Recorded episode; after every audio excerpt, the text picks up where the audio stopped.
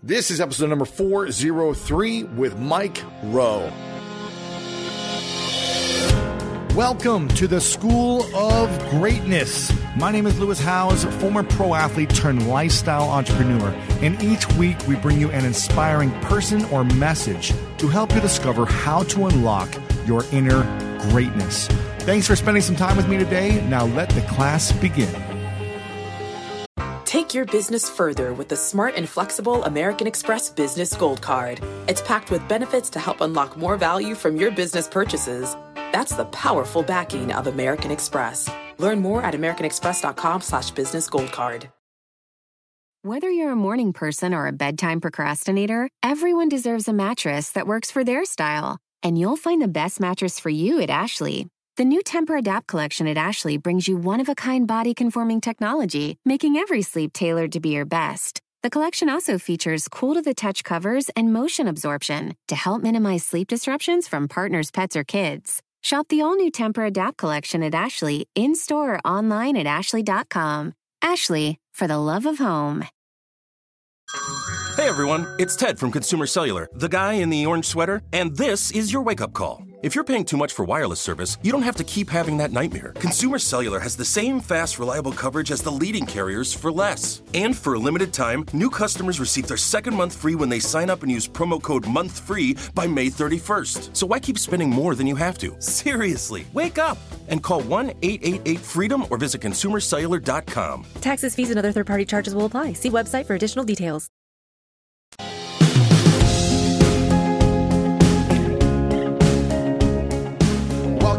To the School of Greatness podcast. So excited you're here. This is a channel for those that want to learn how to take their business, life, health, and relationships to the next level. If you're looking to be a peak performer in life, then you've come to the right place. And today we've got an incredible human being on. His name is Mike Rowe. Now, I was just up in San Francisco giving a speech to a corporation up there for one of their day long events they were doing. They brought me in to speak and I got a chance to connect with Mike because he lives in San Francisco as well. So I went to his studio and we sat down to what I thought was going to be an hour interview, which ended up being over a two hour interview. So this is actually part one of two. Um, the next episode that comes out will be the second half of this. We just kept diving in deeper and deeper. I mean, the insights I was learning, I just didn't want to stop. So we continued. This is one of my favorite uh, interviews in his studio. We've got his dog who makes an appearance in the uh, in the interview as well. So you'll hear from his dog. And for those that don't know who Mike Rowe is, he's a TV host, a writer, a narrator, probably one of the best narrators, a producer, an actor, and a spokesman. He was the host of the popular TV show Dirty Jobs. He's appeared on shows like Good Morning America, Larry King Live, Jimmy Kimmel Live, Oprah, The Tonight Show, and many others. And Mike's most recent show, Somebody's Gotta Do It, debuted in 2014 on CNN. And today Mike runs the Mike Rowe Works Foundation, which awards scholarships to students pursuing a career in the skilled trades. He's also the host of the popular podcast, which is one of the top 20 in the world right now called The Way I Heard It. And he is also on the Forbes list for the top 10 most trustworthy celebrities. And in this part one, we talk about the stories of people Mike met on Dirty Jobs that really shifted his perspective about life. Why working smart, not hard, is actually extremely bad advice. We get to listen to Mike sing a little opera from his early days as an opera singer. He brings it back on this episode. We talk about why having passion for something doesn't guarantee you'll actually be good at it and why people with dirty jobs tend to be happier than most people who are doing anything else. That and so much more in this first half with the one, the only Mike Rowe. Welcome everyone back to the School of Greatness podcast. Very excited about our guest, Mike Rowe, in the house. Good to see you, man. Nice to see you. Thank you for coming by Yeah, my. Uh, your house, actually. it's kind of like my make believe office here in San Francisco. Most of the uh, I'm us- when I'm in town, I'm usually on the other side of that glass, Right. telling stories of the uh, of the vast Bering Sea or whatever they put in front of me. I like it. You are uh, have an incredible career history. Started out as an opera singer. Is that correct? Or early on, you were You know the the the, world. the trick in your question is started off. And it's funny, you know, the older you get, you, the more you tend to look back. Mm. And the more you look back, the more you realize that the place where you started is not really the place where you thought you started. Sure, sure. right? Where did you really start? I, I honestly, I mean, right now, today, at this point in my life, I would say, um, I would say that my career started when I was 17 and was failing out of uh, shop classes. I very much wanted to follow in my granddad's footsteps. Failing out of them. Right. I didn't get every people who see dirty jobs figure I'm like Bob Vila or like Right. Joe Handy. I'm not. That's a um, that's a recessive gene Sure. right? and and my grandfather, who got it in spades, was sort of uh, an an idol of mine growing up. So I very much wanted to do what he could do, which essentially was build a house without a blueprint. Right. Right. Ooh, that's impressive. Well, he, he only went to the seventh grade, but he had the uh, the chip, you know, that some guys have in the back of their brains that allows them to take a watch apart or a combustion engine Amazing. and put it back together. He never once read the instructions to anything. He only went to the seventh grade. He just saw it, right? Yeah. I mean, it didn't matter if it was a car or a house or or a watch. It it was just simply a thing to be to be taken apart and put back together. And I just always assumed that's what I would do, and I and I just didn't get the gene. Mm. And and yeah, But you I, appreciated the gene. You appreciated the work, I- the artistry. I came to. Yeah. I mean, I, I, I think I always had an appreciation. I had a fascination for it. And then when I got so frustrated that I couldn't do it, it, it was my pop who said, you know what? You can be a tradesman if you want. You just need a different toolbox. So Mm. that's when I, I enrolled at a community college after high school and I started studying things I had no interest in, which turned out to be the precise career I have today. So it was, you know, it, and, and, and the opera was a part of that. Mm. I had zero interest in singing, performing, or much less dressing up like a pirate or a Viking, you know, but but you had interest in girls, I did. and that attracted the girls. And or- I do, to be clear. of course, yes. It, it, It hasn't changed. it wasn't a passing experimental sure, phase. I'm- sure. Um, but yeah, yeah, you know, the, the Baltimore Opera in 1985 or four Mm. for Wow. me. I was born in '83. Well, good for you. Not to date you, but yeah. good for you. Um, well, I was I was just out of high school, actually just just out of college, and and I wanted to, uh, you know, I wanted to get in television. I wanted to get in. Why did you want to be in television? Well, because it looked at that point like something um, that would actually generate money. Mm. And so, you know, I check the one ads every day and there's no listings for TV stars or reality stars, no listing for movie stars, no listing for pot, right? So, Get famous here. right. So how do you do this? You know, you're, you're, you're 24, you're living in Baltimore Mm. and back in those days, the unions, which I'm sure you're familiar with, Uh huh. They were kind of closed in the sense that, you know, to be in the Screen Actors Guild, you had to have done uh, Screen Actors Guild work, but you can't do Screen Actors Guild work. the, it's a So there was this endless catch twenty two of a tautology, you know, and I and I I finally learned that this union called AGMA that governed um, the opera was a sister union to SAG.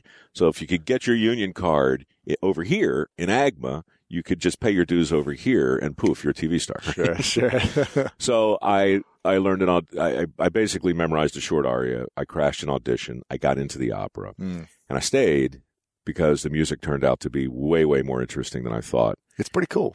It's very cool, and it was a world class orchestra, and they're playing the hell out of Verdi and and and Puccini and and all the greats, you know, uh, and the girls. I mean, they're just.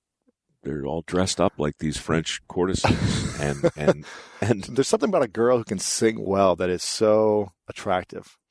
it's the artist. mind. Well, it's the artist thing. Yeah, you know it's and and it it's and and it's a passion thing yeah. you know so the the baltimore opera was right next to the peabody institute and so a lot of co-eds came out of that um, right. you know that uh, curricula and um and, and it was funny because there were 80 people in the in the rep company and uh 45 women and 35 guys and uh of the 35 guys you know 30 had zero interest in 100% of the women and of the remaining five guys uh, who were straight, uh, three were married, Mm. and the other one, you know, had a mole on his eyelid the size of my thumb, with you were set. thick black hair. You were set. So yeah, it, it just turned out it was just a wonderful time to be me in Baltimore, uh, singing at the top of my lungs. What is it about men that are so driven to do things based on where women are?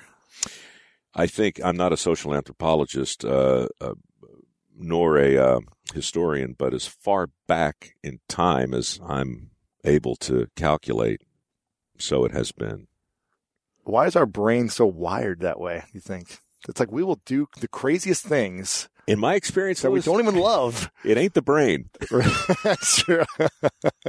exactly. No, look, I, I, I think that you know men, men and women take um, take meaning Hmm. uh, from from different things. Yeah. and obviously this is controversial, uh, but just in a very, very, very general way, there is something in the reptilian part of our brain that wants to um, that wants to fix things, Right. And and you know, regarding my grandfather again, Hmm. that manifested in a very hands-on, very obvious way.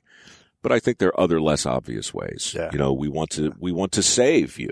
You know, we, Right. we we want to have an impact and we want to improve Sure. whatever situation we're in. So we make a bigger fire, you know, come back with a bigger carcass, Right. you know, feed the girl, Build a bigger train house. the kid, bigger house, bigger, Yeah. and and that's just that that thumb has been in the small of our back since we had tails, That's true. and it's pushed us forward ever since. It's crazy. Yeah. Man. So do you still sing today? In the shower, weddings, and funerals. Can you sing a little something or no? Can you do What what what genre would you prefer? opera? Well, I'll t- the the aria that attracted my attention initially uh, Mm. only got me because it was the shortest thing there was, Right. and it was a uh, it was Puccini. It was from uh, it was from La Boheme, and it was the Coat aria. And and really, the funny thing about it is when I when I memorized it, you know, the the Walkman was around. Sure. You won't remember. No, I remember the Walkman. No, you don't remember Early the on. Walkman. I was born When in I was like 1983, Mike. When I don't know about the seven or eight. Walkman. Yeah, yeah. The Walkman. Late 80s, of course. I, I I got the record from the library and I put it on a on a cassette player. Mhm. And in the Walkman, I listened to these sounds just walking around Baltimore. Yeah. Vecchiase senti, resto pianto scendere sacri monti odevi, le migrazia ricevi. No idea what it meant, but I just listened to it until it got burned in my brain. And the melody, Vecchiase mare senti, mm. il pianto. So I'm like just walking around, but I, I can't hear myself because I got the headphones on. I must have, Loud. I'm insane, right? I'm walking through Baltimore City. I must have sounded like a, a truly insane person, but I got it more or less in my head. And then I went to the audition, and the chorus master was like, "I got to tell you, that was that was that was terrible." really? well, he didn't say terrible, but he said, "You have no idea what you're singing about, do you?" Yeah. And I said, "No, I don't." And he said, um, "Why are you here?" And uh, You didn't want to tell him the real truth, which was the girl. but I did. Well, no, the real truth was the union card. Uh-huh. I Sure, said, look, sure. I said, I just told, when I said hello, I, I said this to guy, his name was Bill Yannuzzi. He was uh, the guy who auditioned me. And I said, Mr. Yannuzzi, when I told you hello, I told you all I know about opera. And he laughed. And he said, well, then why are you here? And I said, because I'm curious and I would like to know more about opera. And I would also like to get my AGMA card so I can buy my SAG card and then maybe get hired to do something that makes some money. Hmm. And he literally he he gave me the slow clap and he said, "You have a pleasing voice, you have a low register, which we're looking for. Right. You're young, which is a huge advantage. We can train you. We can On, coach you. on the downside, he said, "You You suck. You, don't know your ass from a hot rock," and he was right. And seven years later, to be honest, I didn't get much better, but I had a ball, and and I did. I it's it's amazing what you'll learn by accident when you jump into another language hmm or when you jump into uh, art in general. Yeah, I uh, started salsa dancing about 10 years ago. I lived above, after I got injured, uh, I was living above a, a jazz club that my brother's uh, the top jazz violinist in the world. And he knew this woman who owned this jazz club in Columbus, Ohio. Yeah. And there was a one bedroom loft that What's he your, was, uh, sorry, what's your brother's name? his name's Christian Howes. He's a top, he played with Les Paul for Yeah, 10 yeah, yeah. years. And So who's the other guy that gets all the press now with the violin? Bell, Joshua Bell. yeah, I'm not sure. Is he a jazz guy or a classical No, guy? no, he's classical. Yeah, yeah, Yeah. So he's a he's a jazz guy, but um, uh, understated uh, industry. Not many people listen to jazz anymore, but he's Or, or jazz violin. a jazz violin is very unique. Yes. So he said, you know, here, 250 bucks a month. She'll let you crash up there. And so I was living on here for 250 bucks a month, looking over downtown Columbus, the Columbus Music Hall. And once a week, Wednesday nights, they would have put a dance floor down Yeah. downstairs and bring the salsa band. And I would go and watch because I had all this free time on my hand, one hand, and I would go down and watch and was just fascinated by all the Latinos who are out dancing. And these guys were so Oh amazing. Well, look, that's. I mean, I think from what I've seen in the world, that's the epitome of masculinity. Mm, Is a Latin man dancing, right? there you go. Because because I think for me anyway, the the most interesting men uh, do well. They're complicated. They're they're not they're they're not the caricature Mhm. of you know the chiseled jaw Manly. dude. There's always something else going on, and if there's something artistic or or something, obviously dance is amazing. Right. Uh, but yeah, to for me, it was the opera. Yeah. You know, the the first time I got a look at something that I did not, I had never associated. I mean, in spite of the story I just told you, the the the fortitude and the constitution that you find in men who are who have dedicated their life to singing the grand opera. I put it right up there with the best trained athletes in the Mm, world. Absolutely. You you can't get sick. There's no sick, and if you do get sick, You're screwed. you sing through it. Mm. I've seen guys go on stage with fevers who can barely talk. They're so hoarse. But when they sing, they just use a different part of their palate. They use a different part of their brain. They break through. It's, it's extraordinary. And I- then they go back and they're like asleep for 24 hours, Yep. like taking medicine. Yeah. I've also seen guys. There was a. He's still around, and he. We don't know each other, but but James Morris is is sort of the the, the bass baritone version of Pavarotti. Mm-hmm. and um, and that guy, I, we only met once briefly, but I knew a lot of people who knew him well. He was a legend. He was a le- the guy smoked Marlboro Reds, Mm. two three packs a day, drank scotch right out of the bottle, and then walked on stage and sang with such beauty and such. Uh, it was ex- it's just extraordinary, and and it it made no sense No sense. to my brain at all, except there's no denying it. The guy, he, he, he was doing what he was born to do, and all the other stuff, it just, it just didn't matter. It's like the athletes that just drink the night before the game and party constantly, but they go out and they perform like Yeah. gods. Yep. You know, Yeah. it's crazy. I hate those guys. I hate it too. I never, I've never been drunk in my life Uh-huh. because I never had the skills or the the talent that those guys had, and I was like, I need every advantage as an athlete to perform on the field, every little thing I can do. So I've Right. never been drunk because I committed in college to not not doing it. You're not missing much. Yeah, I never really feel like I am. But It's, you I'm know- gonna have a sips here and there, but I've never like Right. drunk. You know, Yeah. Been drunk. Um, what is the biggest lesson you've learned from opera that you've applied to your life that you didn't know before opera? Um, well, it's a version of the first lesson that I learned in hindsight that turned out to be important, and that was um, it was it was run toward the thing that makes you uncomfortable, and and I actually learned it in the in the Boy Scouts of all places. Mm. You know, the big lesson, for in my view, um, that every successful person eventually learns. Uh, and you could learn it young, you can learn it old, you could forget it and relearn it Mm-hmm. but it's this it's the idea of confronting a thing that makes you uncomfortable and then getting good at it but then there's a third thing that most people don't do which is find a way to love it so that's it you know i mean f- for me i've i've always been very very suspicious of the idea that following your passion will take you to the to the desired result. Mm-hmm. And there are so many books, and I've seen so many interviews on podcasts in particular, right? Everybody's telling about here's the secret, here's what you need to know. It starts with you identifying what it is that's going to satisfy that that's within you. And here's how you're going to get there. And so all the things, all the steps that typically get laid out as a plan so often become barriers Mm. to the very thing that you want to achieve. And it's all starting with, in my view, a very dangerous question, which is, what are you passionate about? Right?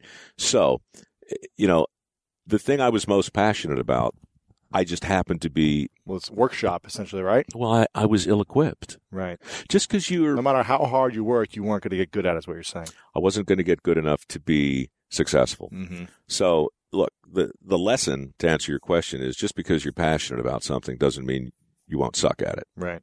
And if you Just because you're passionate about playing football doesn't mean you're going to be in the NFL. welcome to the podcast, right? and I actually became passionate about opera two or three years in. But the truth is, I, I didn't have the chops Mm-hmm. or the discipline um, or the drive. I had enough passion to make me think I did for a while. But look, you're in charge of your passion. Yeah. And and whenever people hear me talk about this, I always get a lot of grief because they're saying I'm never going to abandon my passion. And I'm like, I, I would never suggest you do. I'm just saying don't follow it. Take it with you wherever you go Right. but don't be so damn picky about what you apply it to. It's kind of like with personal relationships, right? You know, there's there's this idea that's been um, championed by maybe a million films and books that says your happiness in a relationship will happen when you find your soulmate. And so what happens is you you embark on this snipe hunt. You spend most of your life looking for your soulmate. Right. And during the period of time between your search and maybe you find her, maybe you don't, One of my favorite parts about my job is that I get the opportunity to travel a lot. And in fact, I'm recording this right now while I'm in Mexico. And actually, I was thinking about something that I wanted to share because I get a lot of questions from so many people about different side hustle ideas. So here's one for those of you out there that are on the go a lot like I am or traveling a lot. When you're staying in your Airbnb on your trips, have you ever thought about how you could be making extra money by hosting through Airbnb while your home is vacant? If you're interested in an extra stream of income, Airbnb hosting is an easy place to start, and it's like giving your home some company while you're away. Your home might be worth more than you think. Find out how much at airbnb.com/slash host.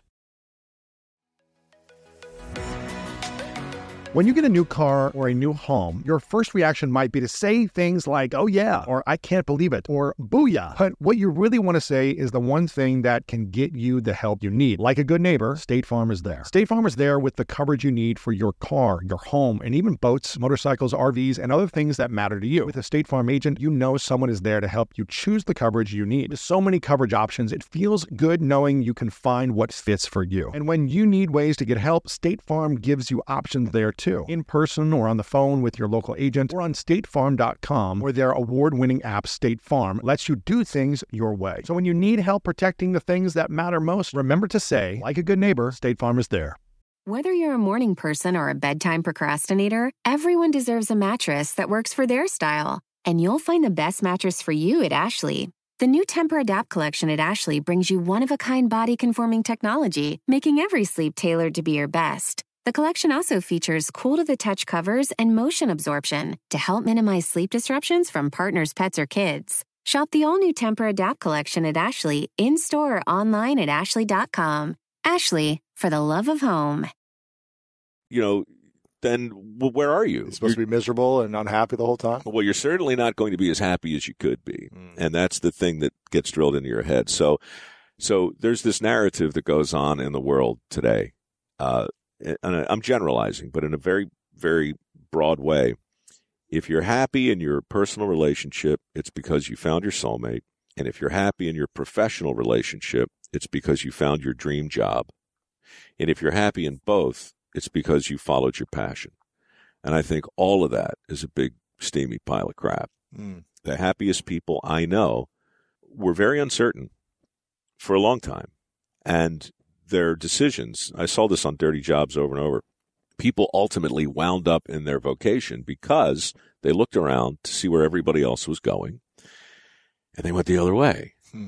And then what they were confronted with was okay, there's an opportunity cleaning septic tanks. Right. It's not my wish fulfillment, but it needs to be done and nobody's doing it. A year later, you're getting good at it. Two years after that, you got three trucks and five employees. Pretty soon, you're passionate about other people's crap because now you've made a pile of money and now you have two homes. And no one else wants to do it. That's right. So you've got job security. Oh. Nothing's going to be outsourced. And you're kind of, I used to say about so many of the guys I met on Dirty Jobs that they're all in on the joke. And, and by that, I just meant, you know, when you meet another professional athlete and you start talking about a training routine, Right, right. You go right to the shorthand. Yeah. You you get it. Yes. You get it. When you talk to a soldier or a marine who's been in action, and and you have too, you you just get right to the part, Mhm. right? And so people with dirty jobs, they get it. Right. Whether you're hanging upside down on the Golden Gate Bridge, you know, spot welding, or whether you're just crawling through the sewers of San Francisco, knocking out those rotten bricks and putting in new ones, you get it, right? And so the idea and the big lesson that came from working with so many of those people for so long was that by and large, as a group, they were happier than most of my friends. Hmm. They were better balanced than most of my friends. And they had just the kind of, um, the kind of peace, I think, that comes from knowing, knowing if I call it the uh, "It's a Wonderful Life" test, right? Another Right. movie you probably don't remember. You were born in 1983, but but but if you're if you're somehow magically pulled out of existence, like right now, Yeah. right? What happens to the world? You know, what happens to the world if poof, I'm gone? You know, and dirty jobs never happened. Is the world going to spin off its axis? No, Right. right? You know what? You know, if uh, poof, an accountant is gone. Poof. You know, it's like so you you tend to measure. At least I do anyway. You know, uh, can I can I do something that's fundamentally going to to change a thing? Dirty jobbers do. Hmm. They all the plumbers call in sick for a week, party over. Right. All the electricians call out for two days, Game over. riot. Right. So, you know, the it's odd that the jobs that we all depend on most are the most underappreciated in our society. And so the people who do those jobs, they know that. They're in on it. And by and large, it makes them really fun to be around. Hmm.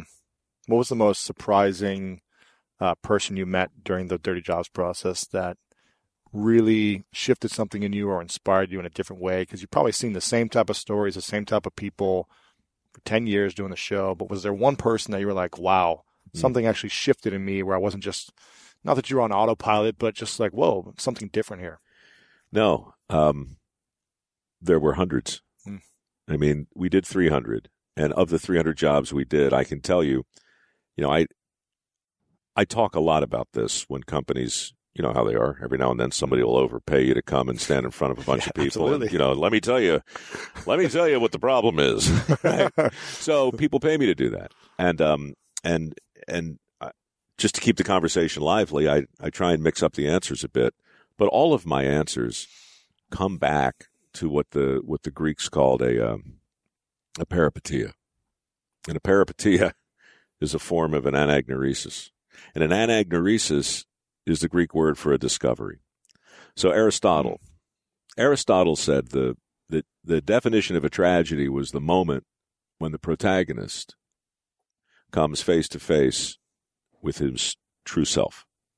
Right? And I love that. Sure. So for me, Dirty Jobs was a tragedy because going all the way back, hey, Freddie, what, what are you growling at? Come here. This is my dog, by the way. I didn't properly introduce you. She's growled at Tiffany. Tiff got close. Yeah, yeah. This is bring your dog to work day. You going to be a good boy or what? Come on, Don't be an asshole. We talked about this. Embarrass me in front of everybody. Good. Here we go. fine. Um, the uh, the idea that an anagnorisis or a discovery can drive the narrative forward is classic, but the idea that a peripetia, which is a discovery that fundamentally changes the direction of the narrative, hmm that's what I love. So, like you know, when when when Bruce Willis realizes uh, in the beginning of The Sixth Sense, hmm you saw The Sixth Sense, Yes, I did. Okay, great, because that came out after 1983. Um, you know, he has an anagnorisis in the beginning of that that uh, that film when he meets little Cole, and Cole is crazy because Cole thinks he sees dead people. Mm. And over the course of the movie, Bruce makes more discoveries about Cole, and eventually, toward the end, he makes a big discovery. He has a peripetia when he realizes this kid is not crazy at all, and he really can see dead people. Mm. Why? Because he's dead Right. right? And so when that happens, the entire narrative changes. So that's a long answer to your question, but for me, I had peripetias doing dirty jobs one after the next. Really? Oh my God. Wow. So, for instance, um, I talked about this years ago at one of those uh, TED talks, Yeah. right? But it was like I've I've always deferred to the primacy of experts. We're taught, right? The there's an expert opinion on everything, Yes. and getting that expert opinion uh, as a host on the Discovery Channel was always important because Discovery was dedicated to making sure all the facts that went out were correct. Mm-hmm. And because Dirty Jobs was what it was, I was constantly getting angry emails from a whole army of acronyms from from from EPA to OSHA to SPCA. Like they, yeah. Yeah. yeah, they, they they they would all see something on the screen, and they would and they would freak out. Mm.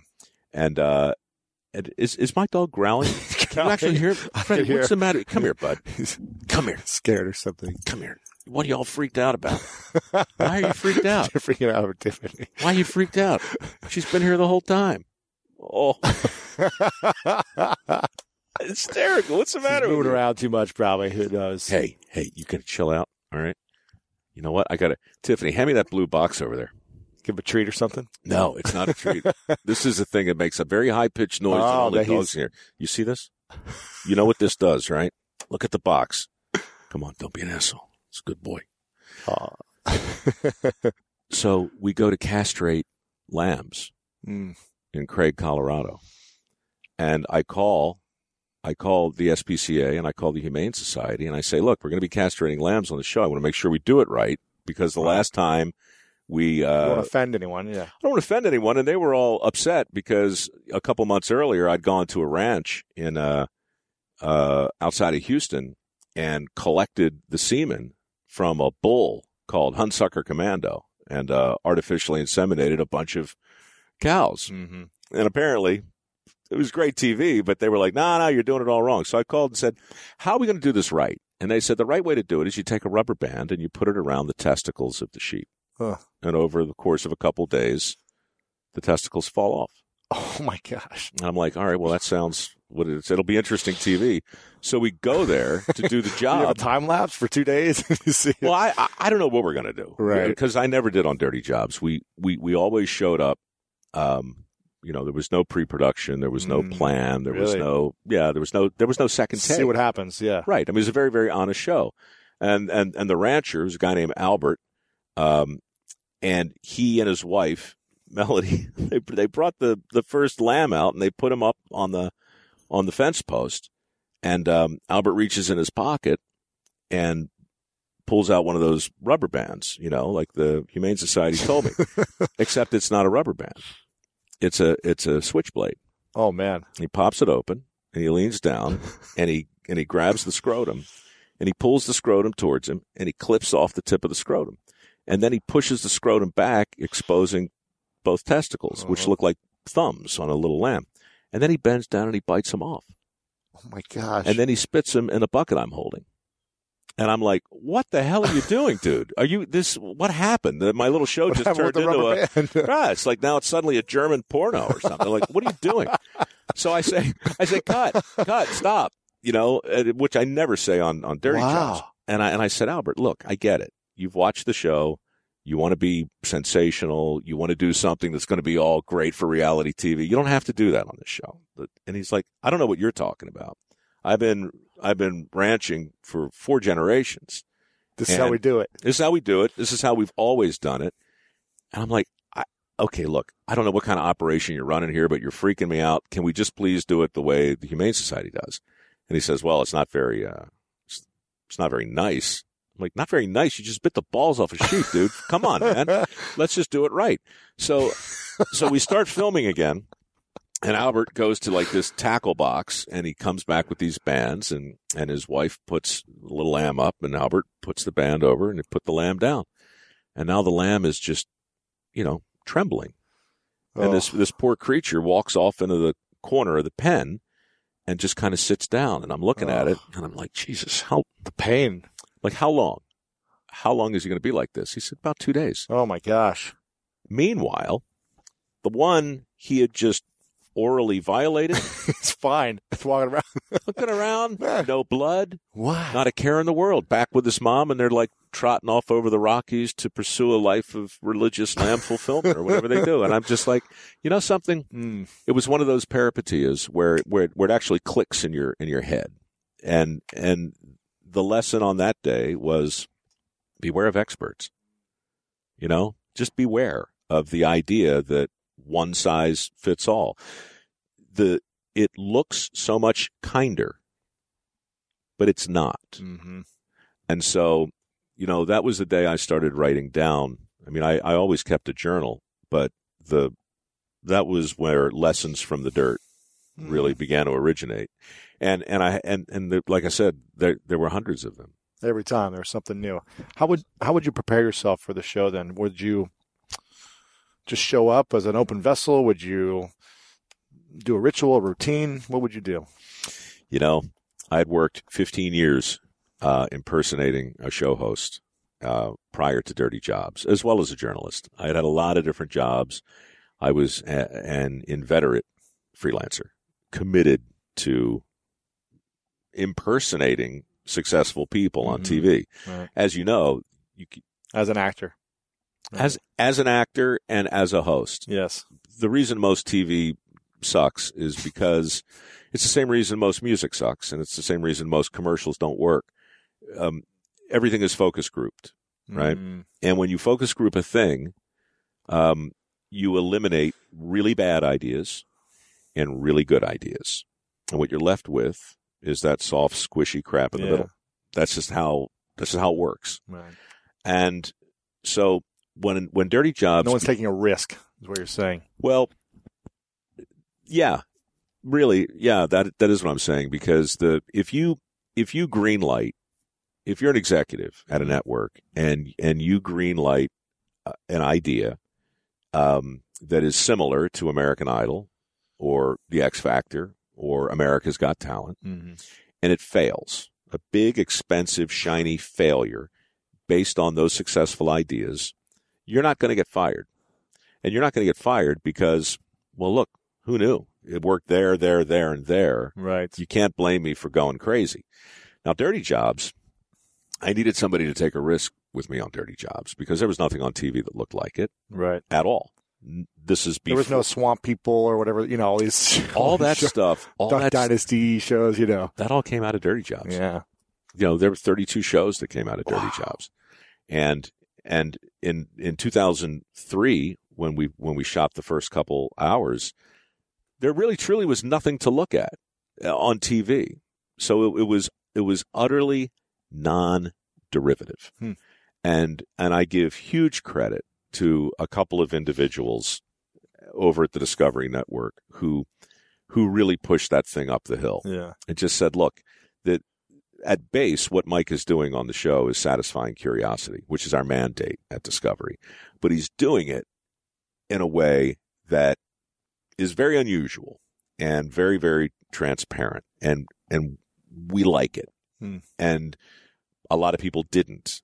Um, and so ultimately, to your point, the people who took the risk on the show inspired me to make sure you know, because the show didn't look like other shows, I didn't want to look like another host. Mm-hmm. So to answer your question, I completely uh, disassociated myself from the host model. Sure.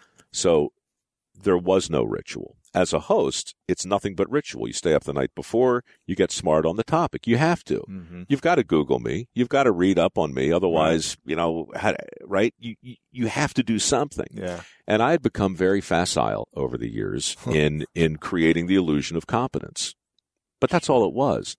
I used to call it the um, I used to call it the plaque approach, not the stuff in your veins or on your teeth, but literally a plaque on a statue. Right. So I used to host all kinds of shows where, you know, we were pulling stuff out of our butt constantly, and I'd walk up to the statue of Francis Scott Key, and I would Uh. and I would read the plaque Two sentences and or five or whatever, Yeah, but. I'd, I'd get it in my in my short term memory, and then I'd turn around to the camera and I'd say Francis Scott Key, born in 18, right? And so people would be like, "Oh, that Mike, right? he knows everything. Mike doesn't know shit. he, you know, he knows how to read a plaque." Yeah, yeah. And so all of the all of the ritualistic stuff from the hair, right? I mean, from hair and makeup, Mm-hmm. craft services, wardrobe, every single thing went out the window. You didn't have any of that. Put on your cap, That's it. shirt, jeans. That's it. And I would put on a cap, and the first thing I'd say to the wherever I was, you know, like if, at that ranch farm, I said, "Do you have a cap? You have a business, right?" Yeah. I said, "I'd be happy to wear it." You know, Mhm. five million people are going to watch the show. So it was, you know, that's the reason I started wearing caps, and also Hmm. just because, why not? You don't have to worry about what your hair looks like. Wear a cap. um, but but really, Lewis, what happened was every single convention of traditional hosting went out the window, and what I was left with was the realization that I'm not I'm not a host or an expert. I'm a guest. Hmm. I'm a um, I'm an avatar for the viewer, and it's it's funny when you when you set the table just a little differently, how all your subsequent decisions will become informed by that. Right. So imagine the same question you just asked me, knowing that I was a guest. It would never occur to you say, "But how do you prepare yourself as a guest?" Mhm. Well, you know, bring some wine, Right. show up on time, Right. Don't use your host razor, don't flirt with his wife, just Sure. just be a good guest. Be a good person. Yeah. Hey, don't be an asshole, right? So So it's actually a pretty easy process for you then. Just be curious and be nice and be curious Friendly. and don't be an asshole. Yeah. And and most importantly, try. My Yeah. job ultimately on Dirty Jobs. you had to taste everything on the plate, essentially. that's right. You had to be curious enough to try a bite. You try everything. People always ask me, you know, was there a job you were not willing to do? And uh, Did you bite the, the nuts off a lamb? what, of course, Well, hundred times over. That's all we did. a hundred times. Oh yeah. Biting nuts off. Well, there were hundreds of sheep. Oh my gosh. So so technically, you're talking. If there were 200 sheep, there would have been 400 testicles. If I'm doing the math right. so you had 400 testicles in your mouth. Well, not at once. I mean, come on. I'm just.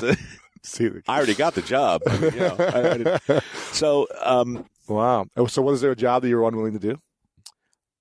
The only jobs that I passed on were ones that I knew the network wouldn't allow us to air.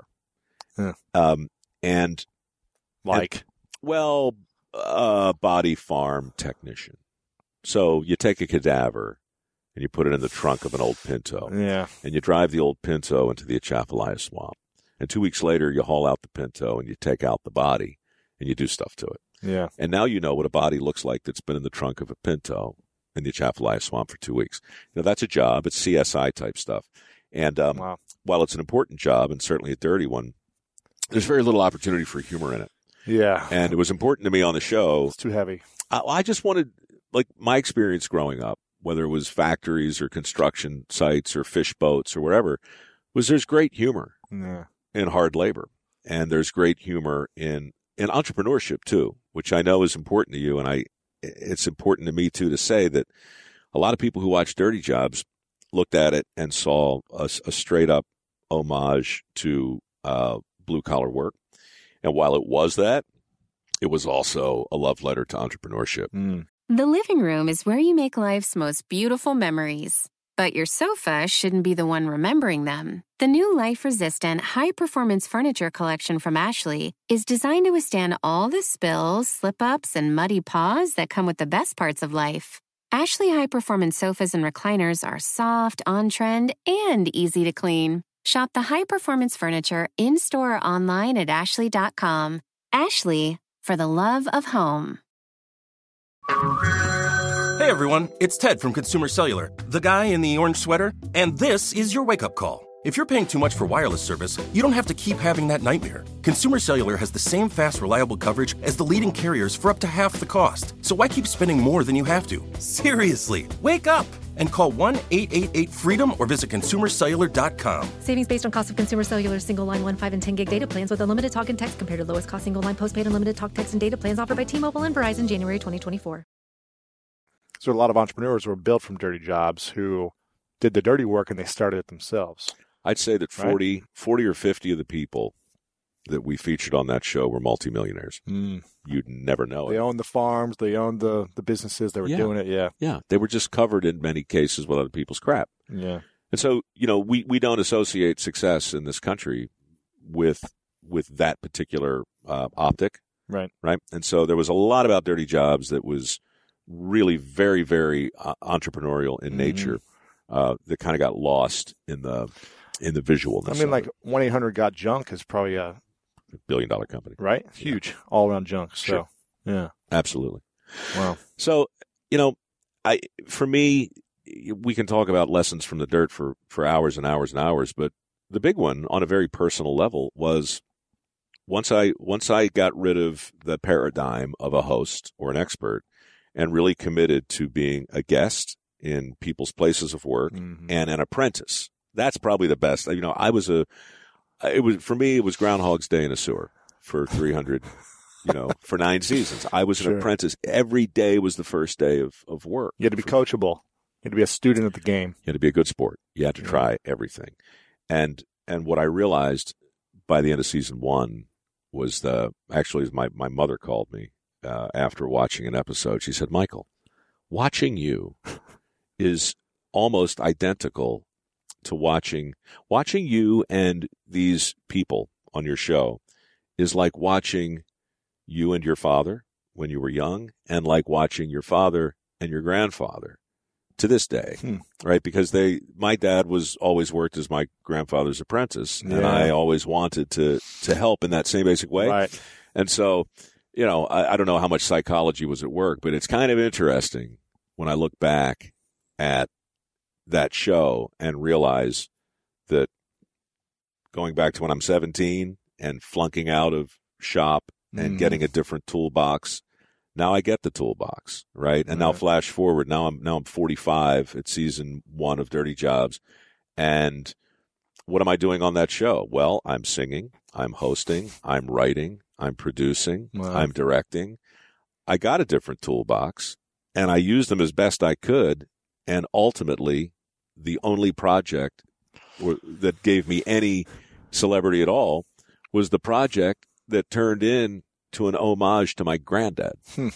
So, you know, Hakuna Matata, right? The circle right. of life and everything Yeah, yeah. else. It's it's it's it's always a kick, you know, to catch a glimpse of yourself in a mirror and and see the men from whence you Yeah, came. yeah. It's interesting you said that because it sounds like you've learned a lot of skills over the years, and it wasn't until you're 45 where you just started to hit your stride into this profession of bringing it all together to one skill, I guess. And I think there's a lot of people listening who are in their early to late 20s or early 30s that feel like I should have the results now. I should know what I'm supposed to be doing now. But this just might be one of the tools you're learning for these two year span. Yeah. That's going to be the thing when you're 40 that's going to take it off. Yeah. And I see that over and over from a lot of people I interview. Robert Greene, do you know that author? What do you write? He wrote 48 Laws of Power.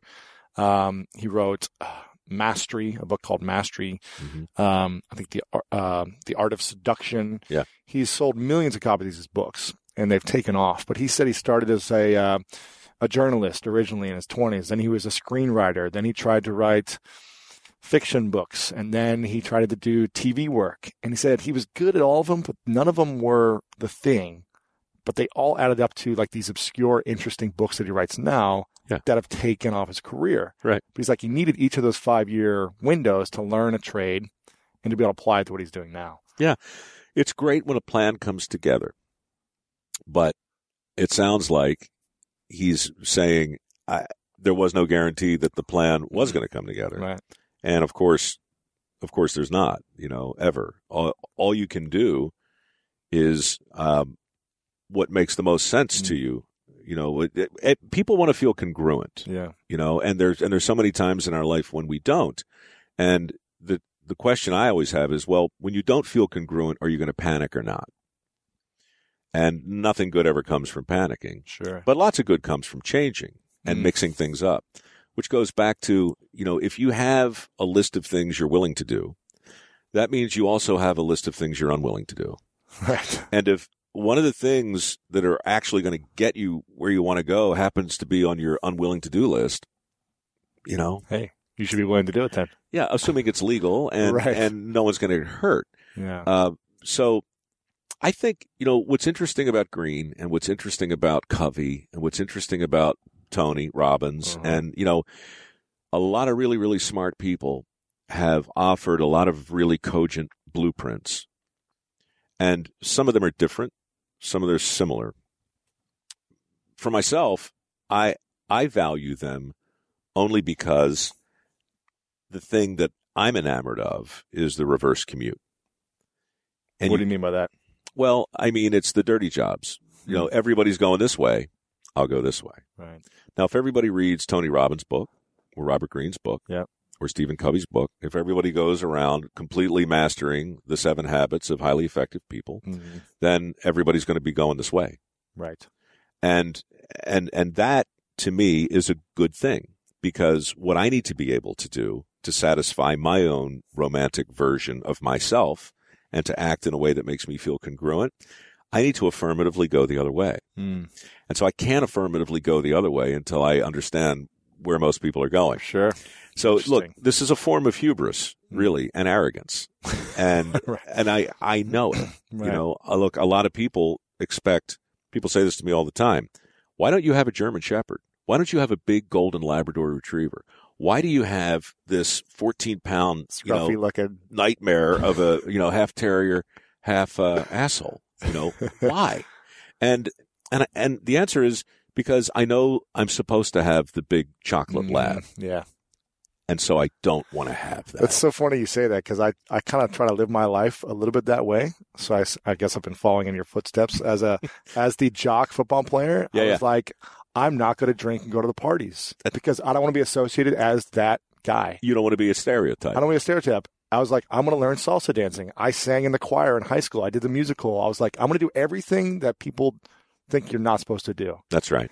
Look, to be, and again, it, it's th- this is the trick about advice too, because the minute you start to say it like it's wisdom, Right. then the minute you're assuming that what worked for me will work for you. Right. Right. And I truly have no idea. Mhm. You know, everybody gets to figure out their own, you know, little mystical azimuth. Sure, you know, sure, there's yeah. there there there there are a lot of ways to get to get at it. But I'm still fascinated when I look back. Like QVC was the first job I ever had How old were you? in TV. I was um it was right out of the opera, so I was 27. Mm-hmm. I was 27 when I actually crashed another audition, Yes. got I hired at this. QVC, Yeah. and so And I heard I heard this because you told it in your recent episode of your podcast. oh to Tim with uh, with Uh, Ferris no, on your, on your my search? podcast, yes. Uh, you were talking about selling a pencil. Yeah. In your audition. Yeah. And you made me want to buy. Your ad was so good. You made me want to buy the, the pen for whatever the pen thing is. I was The like, Rev Mark. Pen the Rev Mark Company. Pen Company with the cap and the Yeah. exactly. So I'm going to get your pen now. Well, well, thank you because the money goes to the mikeroweWORKS Foundation, which is kind of a nice thing. But I Sorry, think go ahead. Yeah. Well, the point I wanted to make was uh, I I didn't talk about QVC. I was fired three times, and from 1993 to 1997, I left in '93, and and from the rest of the '90s, I freelanced in mm-hmm. entertainment, and I really didn't talk about QVC at all because when I look back at it, I really did see it as kind of this this thing I had to do. Right? It was just like, oh my god, what a hot mess that that time was.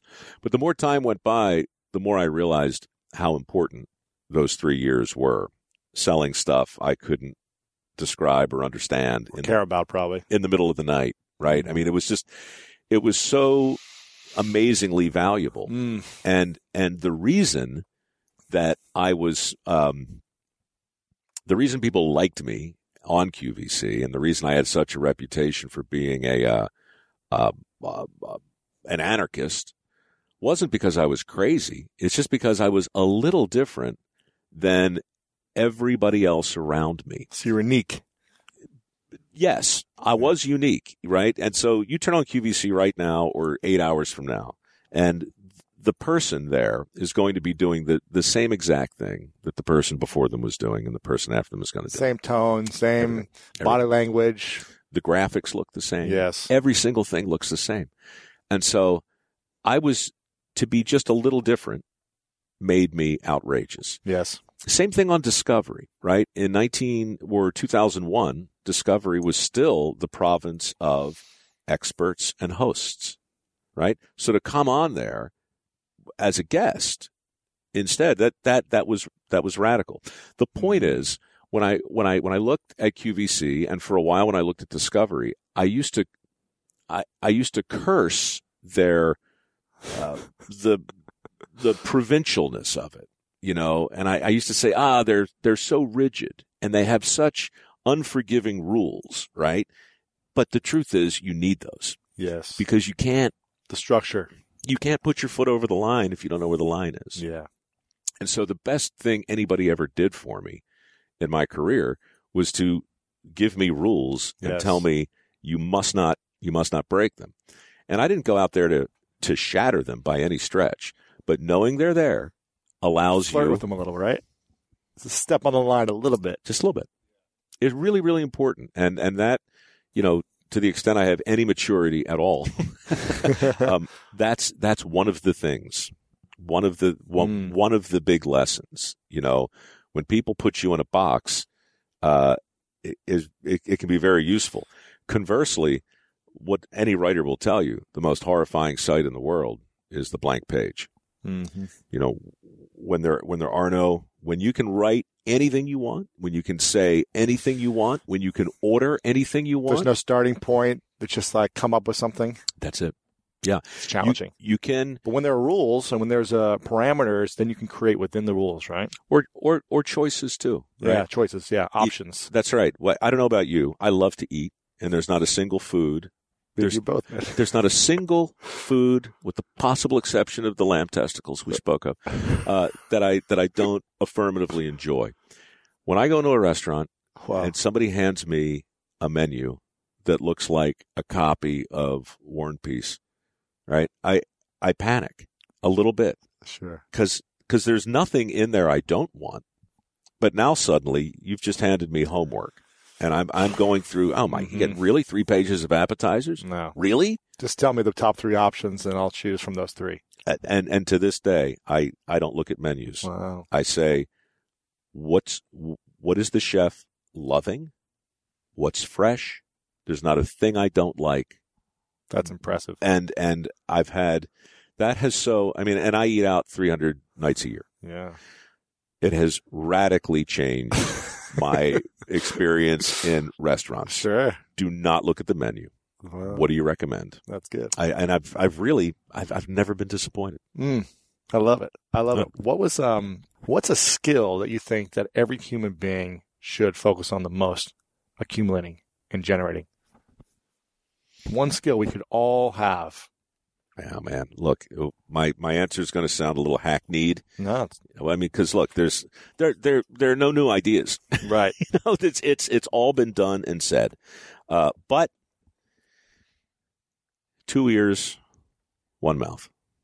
In proportion, if everybody listened twice as much as they Mhm. spoke, um, I, I just have to think it, it'd be a lot less noisy. Yeah, And absolutely. and if you knew that you only got to say half of what you normally say, you'd probably be a bit more circumspect Mm-hmm. about what comes out of your head.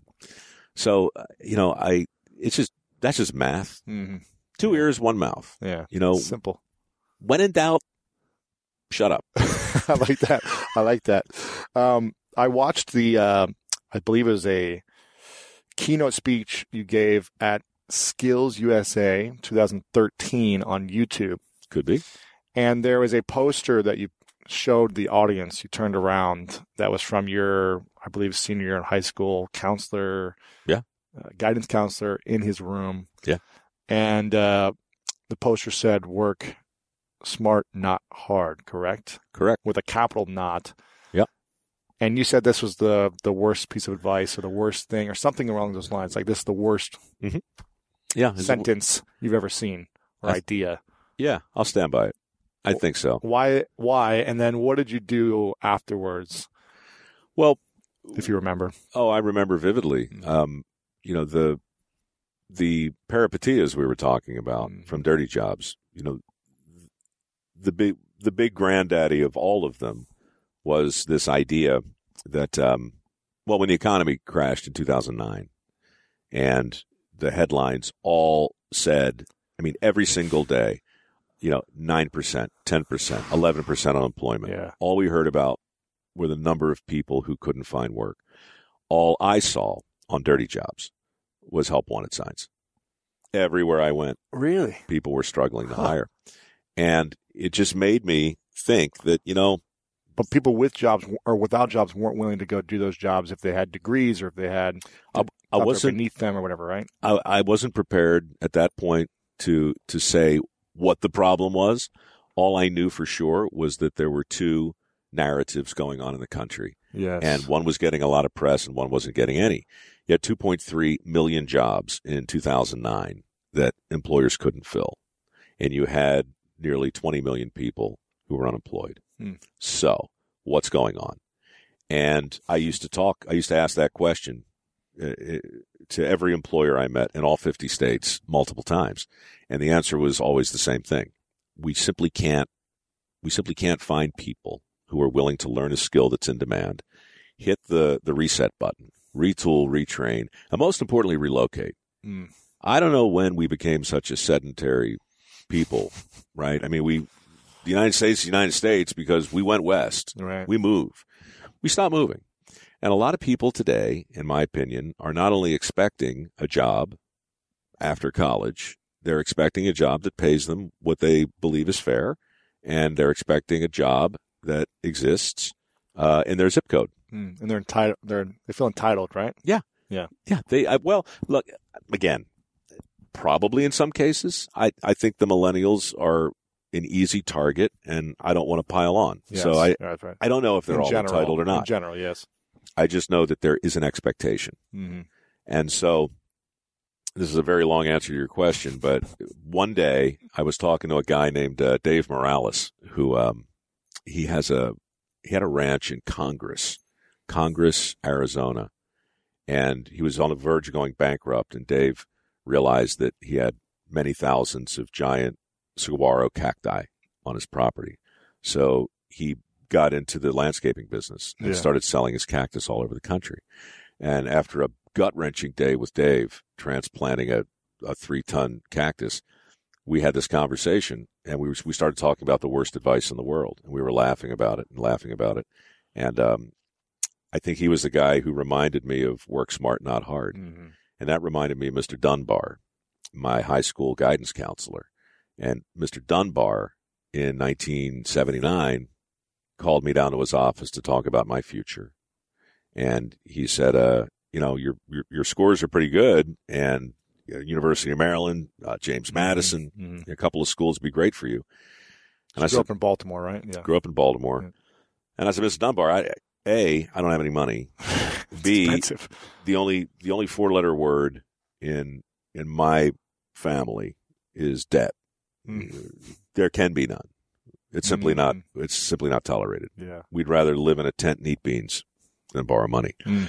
And and finally, I, I don't know what I want to do. So why why take on the debt? Why go to this? I I, I want to go to a community college and I want to take as many inexpensive courses as I can to get a better sense of What you want? Right. Yeah. Get a better toolbox, right? Yep. He says, Mike, that's a terrible idea. It's way beneath your potential. And then he pointed to the poster that you were talking about. And it, on the poster was a picture of a guy in a cap and gown holding his uh, diploma very proudly. And next to him is a guy who looks like uh, every mechanic you've ever seen hmm grease monkey holding a wrench, looking down at the ground like some sort of vocational consolation prize, right? and the caption, the caption on this poster said, "Work smart, not hard." Uh, So Mr. Dunbar is basically saying the diploma is going to allow you to work smart. The wrench will doom you to a life of hard work. And knowing what I've told you about my grandfather and knowing, you know, what you know about me at this point, you can imagine I'm like, you- you're, you're completely relegating a man like my grandfather who can build a house without a blueprint yeah. into a guy who's going to be doomed Right. to a life of, Poor, of broke. drudgery. Yeah. There's 15 hour work days. Yeah. Yeah. And I just thought, you know, at the time, it I was offended as much as a 17 year old kid can be offended. I just like, oh, what a stupid thing to say. I, Yeah. I, I don't buy that. Later, I got I got more offended, and today I use that moment and that poster as an example of of the worst advice in the world, Hmm. because I think I think we took it as a as a people. And people say it, you know, work smarter, not harder. Google it. You'll see Yeah. Thousands of pages. That expression has become a platitude. Yeah. The platitude becomes a bromide. The bromide becomes conventional wisdom. Conventional wisdom now becomes this neat, pat little expression. Yeah. people say, look, we just made hard work the, the thing to affirmatively avoid in favor of efficiency. Mm-hmm. So, I, why in the world would you promote efficiency or effectiveness at the expense of hard work? Both of them are very important. Yeah. But so I, I, I began to ask the question: Well, what what would happen if an entire country took the advice that working smart instead of working hard Mm-hmm. um, really is the epitome of wisdom? And in my opinion, uh, we'd be precisely where we are right now. We'd have 1.3 trillion dollars in student loans. We'd have thousands of college graduates who can't find work in their chosen field. We'd have nearly 40 million men right now, as we speak, who are between the ages of 18 and 54 who are not in the workforce. 40 million? 40 million. I'm not talking about unemployed people. Unemployed, that's a that's a much smaller number. Those refer to people who are affirmatively looking for jobs but haven't found one. People who are capable of working but have taken themselves out of the workforce. That's a much larger number. Wow. And that's a much scarier number. 5.9 million available jobs right now, according to the Bureau of Labor and Statistics and the Department of Labor. 70% of which don't require a four year degree. Hmm. So, why are we lending money we don't have to kids who will never be able to pay it back Yeah. to train them for jobs that don't exist anymore?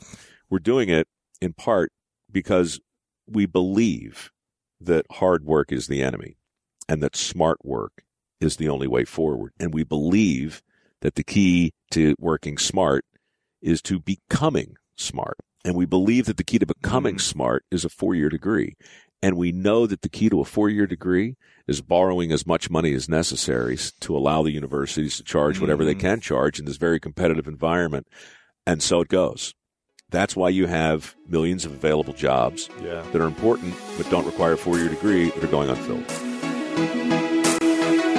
Now, if you enjoyed this, make sure to stick around for part two because we just got started. In this episode, we learned a ton, but in part two, we break down if you can have a fulfilled life without having to work hard, how to build a big audience without inflating your ego, and what Mike's done to build his audience, Mike's views on masculinity today versus what it used to mean, especially with the working class, the truth about whether Mike has been considered for vice president and so much more coming up in part two. Make sure to tune in because the next episode is going to be hot. And if you enjoyed this one, make sure to share it out with your friends. LewisHowes.com slash 403. All the show notes and the full video interview of both parts is back at lewishowes.com slash 403 so you can watch the full video interview and check out the dog who makes an appearance as well. The living room is where you make life's most beautiful memories. But your sofa shouldn't be the one remembering them. The new life resistant, high performance furniture collection from Ashley is designed to withstand all the spills, slip ups, and muddy paws that come with the best parts of life. Ashley high performance sofas and recliners are soft, on trend, and easy to clean. Shop the high performance furniture in store or online at ashley.com. Ashley, for the love of home. Share this with your friends, guys. Post it on Twitter, Facebook, Instagram. Tag Mike as well. He's all over the place. You can connect with him more and make sure to check out all the information about what he is up to, his podcast, back at the show notes at lewishowes.com slash 403. I'm super pumped for you guys to listen to part two. So if this is your first time here at the School of Greatness, make sure to subscribe over on iTunes and stick around for part two coming next. Until then, you know what time it is. It's time to go out there and do something great.